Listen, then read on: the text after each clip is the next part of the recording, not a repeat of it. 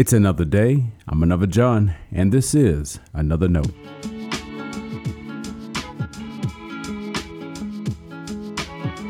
Today's edition of Another Note is titled Paying for the Party.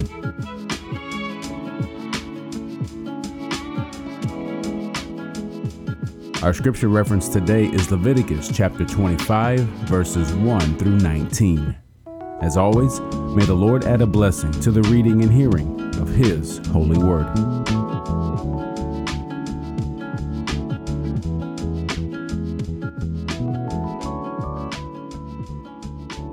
The Lord spoke to Moses on Mount Sinai, saying, Speak to the people of Israel and say to them, When you enter the land that I am giving you, the land shall observe a Sabbath for the Lord.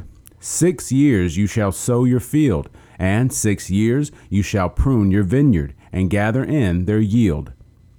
But in the seventh year there shall be a Sabbath of complete rest for the land, a Sabbath for the Lord. You shall not sow your field or prune your vineyard. You shall not reap the aftergrowth of your harvest or gather the grapes of your unpruned vine. It shall be a year of complete rest for the land. You may eat what the land yields during its Sabbath, you, your male and female slaves, your hired and your bound laborers who live with you.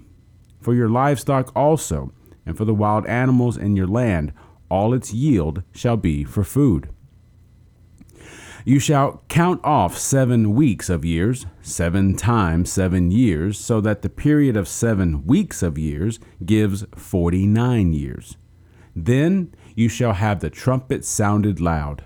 On the tenth day of the seventh month, on the day of atonement, you shall have the trumpet sounded throughout all your land.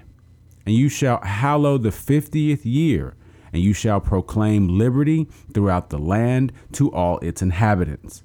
It shall be a jubilee for you. You shall return, every one of you, to your property, and every one of you to your family the fiftieth year shall be a jubilee for you. You shall not sow or reap the aftergrowth or harvest the unpruned vines, for it is a jubilee. It shall be holy to you. You shall eat only what the field itself produces. In this year of jubilee, you shall return, every one of you, to your property. When you make a sale to your neighbor or buy from your neighbor, you shall not cheat one another. When you buy from your neighbor, you shall pay only for the number of years since the Jubilee. The seller shall charge you only for the remaining crop years. If the years are more, you shall increase the price, and if the years are fewer, you shall diminish the price. For it is a certain number of harvests that are being sold to you. You shall not cheat one another, but you shall fear your God. For I am the Lord your God. You shall observe my statutes and faithfully keep my ordinances, so that you may live on the land securely. The land will yield its fruit, and you will eat your fill and live on it securely. This is the word of our Lord. Thanks be to God.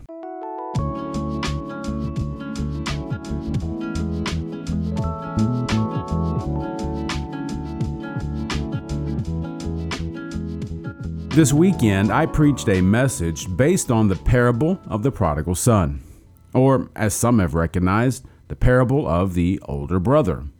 Maybe it's the parable of the loving father. You decide. I encouraged my congregation to go party.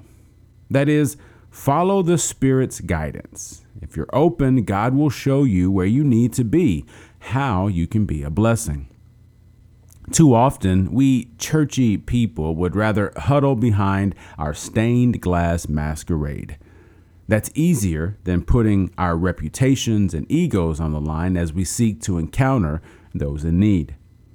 The older brother in the parable was too occupied by his anger to take part in the joy and love of his father. Preach. There's one thing I should have mentioned. If you're going to throw a party, it's going to cost. Even our old school cake and ice cream birthday parties meant spending a little money. Another time, Jesus told his disciples to count the cost of discipleship. Don't be blind to what's required of our walk with God. I bring that up today because our reading in Leviticus mentions, of sorts, a party. It's the year of Jubilee. Another term for it is the year of release. In its simplest terms, Jubilee is a once every 50 years event.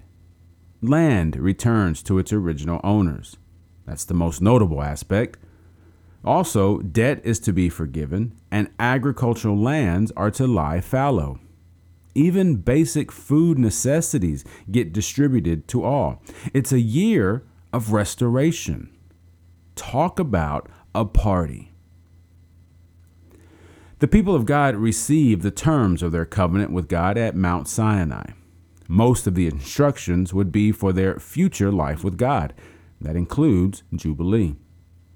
So let's imagine the hopeful expectation the Israelites clutch to as they hear of it. Scholars debate, though, whether the people ever followed through with such a celebration. Were they not willing to take God up on such a promise of restoration? If not, I think we can understand why. It sounded good at Mount Sinai. As the Jubilee year approached, the cost may have been too high. You would celebrate if your ancestral land was returned or your debt was forgiven, but you may not call it a party if you were the one returning the land or the money. The party costs someone. Jesus understood his ministry as a form of Jubilee. Think of what he reads in synagogue in Luke 4 about restoration and redemption.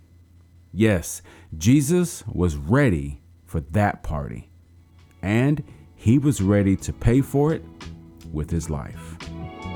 So go party, but know it may cost you. Is it still worth it? Stay blessed.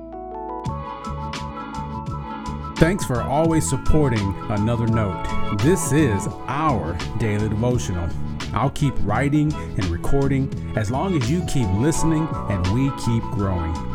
If you ever find another note on iTunes or anywhere else podcasts are available, make sure to leave a review so others can join us.